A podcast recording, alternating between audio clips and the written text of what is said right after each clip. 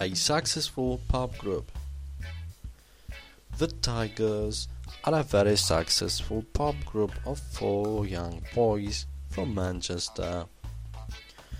They only started to play a year ago and they are only 16 and 17 now. Chris Robbins is the lead singer. Bob Hanley is the lead guitarist. George Owen is the bass guitarist and his brother Tom is the drummer. Tom composes songs for the group and he writes the lyrics too.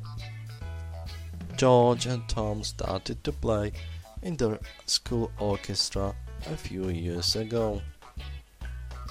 Their father, John Owen, helped them all along and now he's the group's manager.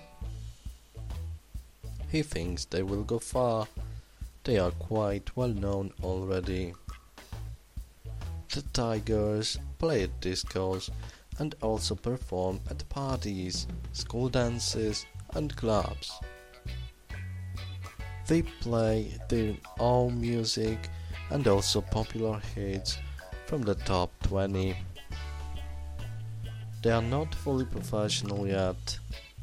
Two of them work in a local supermarket and the other two are still at school. The Tigers practice in the afternoons and perform in the evenings. They earn about 50 pounds for each performance.